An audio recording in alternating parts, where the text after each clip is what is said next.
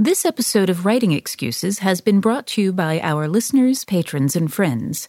If you would like to learn how to support this podcast, visit www.patreon.com slash writingexcuses. Season 17. Episode 14. This is Writing Excuses, structuring for disordered or orderless reading order. 15 minutes or so long. Because you may or may not be in a hurry. And I'm not allowed to write episode titles anymore. I suppose I'm Dan. I'm Mary Robinette. I could be Peng. I'm Howard. I'm out of humor. I demand that uh, you may or may not be Howard. Is that an order? So, disordered or orderless reading order. There are books that can be read out of order. There are uh, um, stories. There's structures that demand a specific order to events, and structures that ignore that or uh, or just bypass it. Um, Peng, what do, what do we mean by this? What are we talking about with orderless reading order? Uh, well, there are there are a couple of different ways that I think we can take this, um, and I would say that it's one of the uh, it's a rarer structure for sure because we, um, as readers, especially Western readers, I think have been conditioned to expect, um, you know, that you start at the beginning of the book and you finish at the end of the book uh, or the series, and so. Um, when we say flexible orders of reading, we could mean something like reading the books in a series out of order, or um, if you've got books that are um, have multiple sections, you might be able to read the sections out of order. Um, but it's basically a story in which you can read all of the pieces either in the order that's suggested by the book or in whatever order you choose, and it still has to work. Yeah, I, uh, I I think it is funny that we talk about this as a rare style of storytelling because within books it definitely is, but that's how television was for decades, right? Mm-hmm. Uh, modern detective stories, something like The Killing, you have to watch those in order because there's a very large serialized story being told. But go back to the 80s, you can watch any Magnum PI episode out of order with no context whatsoever and still understand what's going on. And so I it, it's definitely a style of storytelling that we are culturally familiar with, just not really in our our prose in our books. Well, I think the main difference between um, TV shows like that, where every episode is its own thing and you can just watch any out of order, and books that are trying to do this, is that with those TV shows, they're not necessarily building towards any kind of greater narrative. You know, it's just every Mhm. self contained episode is a half hour of entertainment, and that's that. Whereas books that can be read, um, out of order or they have a you know a, some kind of a flexible order of reading to them it it doesn't matter what order you do choose to read it in it still has to build in a way that those tv shows don't necessarily and so i think that is the greatest difficulty of this form but also a really rewarding aspect of it because it is very hard to pull off It's a I think it's a structure that we we did um that we we have seen perhaps a little bit more um in in a type called the fix up novel which is where an author takes and the, the Martian Chronicles Ray Bradbury is you know a, a prime example of this.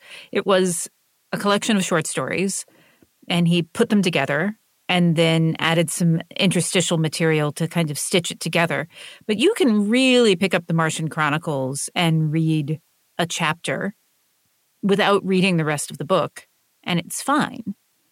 Mhm. Uh, and there's there are other examples of of those. Most of the ones that I'm coming up with are are in the fix up novel category, which is it's really a collection of short stories that are masquerading as a novel. But there's one that I and I haven't tried reading it non sequentially, but um, uh, The Best of All Possible Worlds by Karen Lord, uh, I think you could read it non sequentially and still get the overwhelming sense of loss that she builds towards.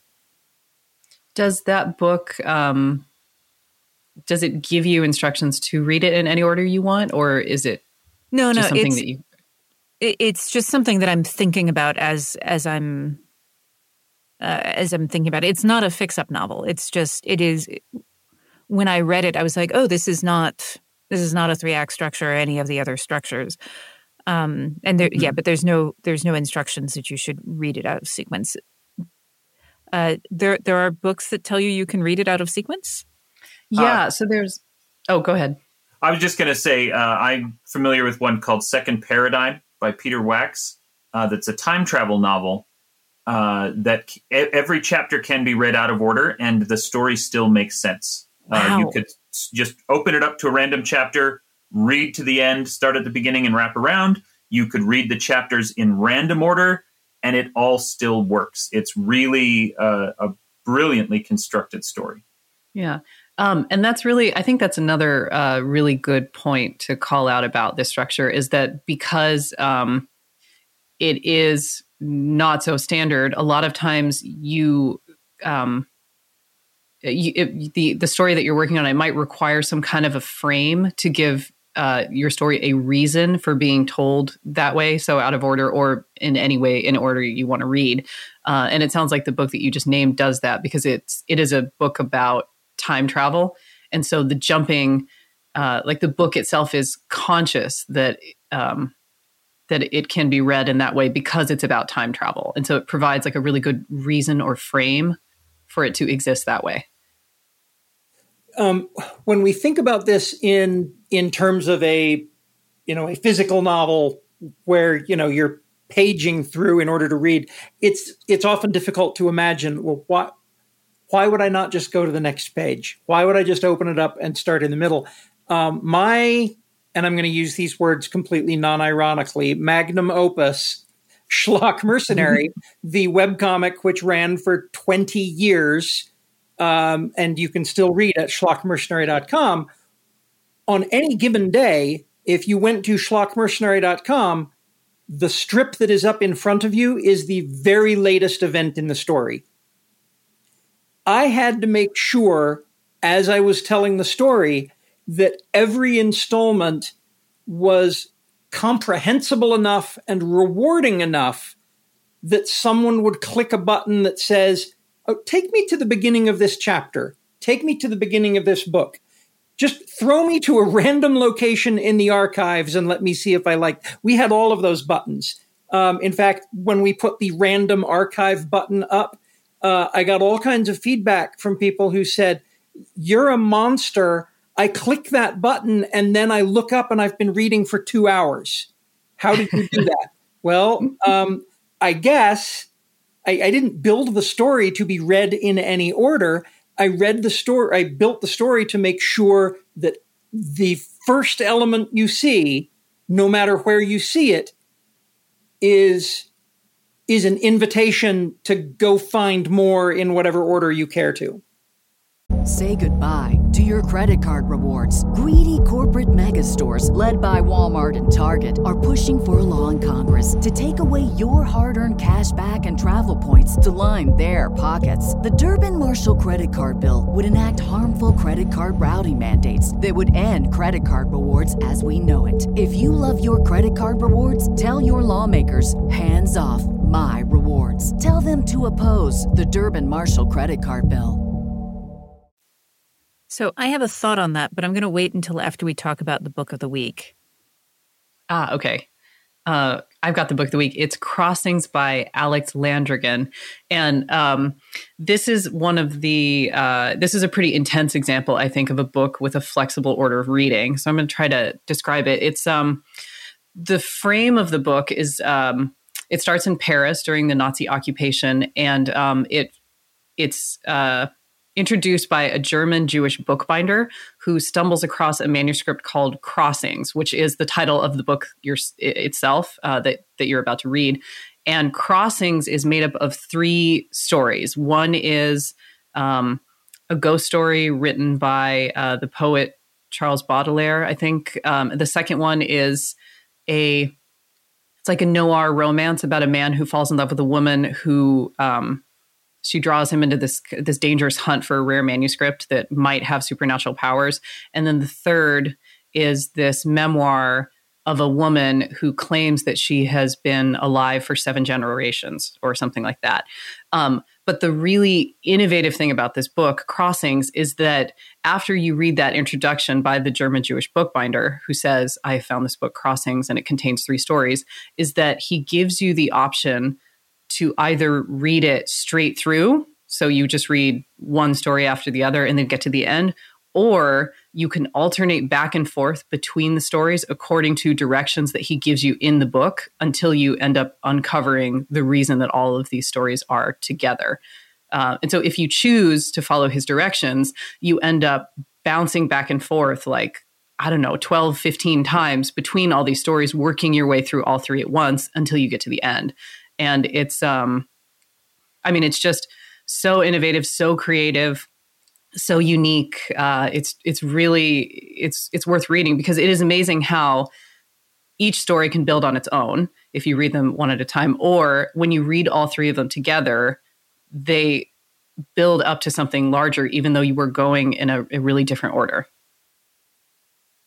That's so it's cool. it's, I love it's that. like that is really cool, and I'm like that's like a a grown up literary choose your own adventure. Yeah, it is a little bit like that. It's yeah. When we put together the uh, the seventy maxims uh, collection, uh, there's an annotated version of it that's an in-world artifact where the the book has been in the possession of four different people, and they have all made their own notes in the margins.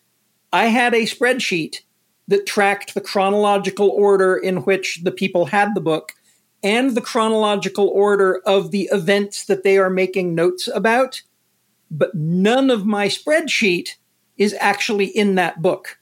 And so you are holding an artifact that has very nonlinear, very read it in any order sorts of stories, um, written in no lie the handwriting of my children and a neighbor kid and Sandra um, in order to in order to capture capture that effect. It is structurally super weird. No, it's not how I would want to tell a mystery story, but I love what we ended up making. Cool. So that was Crossings by Alex Landragin. Oh, so sorry, I interrupted the book of the week, didn't no, I? No, everyone interrupted the book of the week because yeah. it was super innovative and, and fascinating. That's okay. But Mary Robinette, you had something you wanted to say. Yeah. Um, so what Howard was talking about about how he had to make sure that you know when a reader lands on a new strip that it was comprehensible and and also part of a build. That is something that for for those of you who are like, well, nonlinear, I can't even, uh, which is honestly where my brain uh, lands when I when I'm thinking about this. Um, but but it is something that I think about when I'm thinking about plotting novels uh, in a series because um, I, I really genuinely want anyone to be able to pick up one of my novels as their starting point. But that means that I have to think about all of the previous books as prequels. Mm. Even though I didn't write them as a prequel, I have to think about having them function as a prequel in case someone comes into the series at a different point. And so I think that even if you decide that you don't want to structure an individual story or novel in this kind of read it in any sequence way, learning some of the tools can help you with your with the, the overall thing. Like the the Lady Astronaut universe um, started with a story, or the the way a lot of people come into it is the Lady Astronaut of Mars, which is set sixty years after uh, the calculating stars, but it was the first thing I wrote. So people will ask me, what order should I read this in? I'm like, it honestly doesn't matter. You know, you can read, you can go Lady Astronaut of Mars, Calculating Stars, Relentless Moon, Faded Sky. Uh, or you can go Calculating Stars, Faded Sky, Relentless Moon, Lady Astronaut of Mars. It it it doesn't matter. Um, but it it took a lot of um, it, it's basically me making decisions about what things I want to hold as a an emotional um, a, piece of emotional oomph, and what things I don't mind being uh, backstory. And as soon as I decide that they are backstory, that means that that I no longer think of them as something that I, I want to avoid being spoiled. Mm, that's a yeah, that's a really good point about um, that. The most important thing if you're going to approach um, a book or a series with um, by giving it a flexible reading order would be to hold like the emotional resonances or the theme is the most important thing, uh, whereas the plot might not be. Um, and so I, I was wondering, I was going to ask you because you said one of your books takes place 60 years after the one that comes before it, even though you wrote it first. Um, would you say that if you're going to attempt something like this that having a different character for every story or having bigger time jumps between them might be a way to allow for greater flexibility because readers might be more forgiving um, if the character is going to change or if there's a big time jump versus feeling like they need to go in order if it's the same character the whole time or the time jump isn't very big in between. That sounds right to me. Like it, it I mean, yeah, it, it sounds good though. I in my cyberpunk series, uh, the Cherry Dog books, the Mirador books, um, I specifically intended them all to be episodes, and you could read them in any order. Um, but they all take place relatively at the same time. The I, I was kind of specifically aping the the TV model, right, where the characters are all the same age. They kind of exist in a timeless space. Um, and that seemed to work fairly well. One of the things that I keep in mind is the principle of whether or not a character a character has earned the readers or the viewers love and belief at a given point in, in the beginning of the story. Um, and as an example, the very first episode for me, the very first episode of The Mandalorian the Mandalorian earns the right to be awesome without a training montage or anything. He he just he earns the right to be awesome. The first episode of Book of Boba Fett, Boba Fett does not earn the right to be awesome. All he has is the name Boba Fett and the legacy of a bazillion Star Wars things if the first episode of the Book of Boba Fett is your introduction to Boba Fett, uh, I, I, had to ask myself, why am I interested in who this character is? And so that dichotomy for me, if there's the possibility that books are going to be picked up out of order, and one of my characters needs to do something that requires the earned trust, the earned belief, the earned admiration of the reader, I have to put something in there for them to earn it. And it can be another character saying, you know, hey, uh, Boba, um, would you mind terribly being awesome for a moment? We need you to. And then Boba does it. And now the reader's on board because the other character was on board. And so those kinds of tricks, uh, every time I started a new schlock mercenary book, eh, from about book 10 to about book 20, I kept that in mind. Who are my characters going to be? How do I make them earn this early on? I, I think that's probably the reason that every James Bond movie starts with the last scene of a previous one we have never seen before. Mm-hmm. Uh, because right off the bat, they're establishing okay, this is who the character is. This is why you like him. He's awesome. Now we're going to tell a story. Uh, Mary Robinette, you have our homework this week. I do. And I, I actually have two homeworks for you because I recognize that uh, one of them may break your brain. So, um, depending on how your brain works, so I, am going to give you a choice. You can do both if you want. Uh, so, look at your current work in progress. Are there pieces of backstory that you could unpack into a sequel? For instance, as I mentioned, Calculating Stars is a prequel to The Lady Astronaut of Mars, and and it's basically me unpacking her backstory. So, is there a story that's in there for you? The second one, and this is the one that may break some of you. Um, take your current work in progress, make a copy of it. you can do this safely. if you're using Scrivener, um, this is going to be easy. Otherwise, uh, however you want to do it, shuffle it. Shuffle it and then see what bridging pieces you need to put in, what elements you need to add in to make it still make sense in that new order. My brain broke, but that was so exciting. Yeah. I'm going to go do that right now. Okay. I am I am excited to hear, dear listener, uh, from those of you who attempt this shuffling thing, uh, because I think it could be really fascinating. So, I, this, I'm, yes, I am going to say that this came uh, as an exercise because of a real life incident that I had in which uh, my cats played across the note cards, played a game of tag Oh, across the note cards that I was using to plot my book. And when I picked them back up, I was like, huh, that's actually a more interesting order. so Cats are geniuses. let let your cats plot your books. I guess is That's the next episode. takeaway you should not have Yeah. from this episode. you are out of excuses. Now go right. This has been Writing Excuses. Your hosts for this episode were Dan Wells, Mary Robinette Kowal, Peng Shepherd, and Howard Tayler. This episode was engineered by Marshall Carr Jr. and mastered by Alex Jackson. The liner notes and transcripts for this episode are available at writingexcuses.com. To learn more about us and to support us, visit patreon.com slash writingexcuses.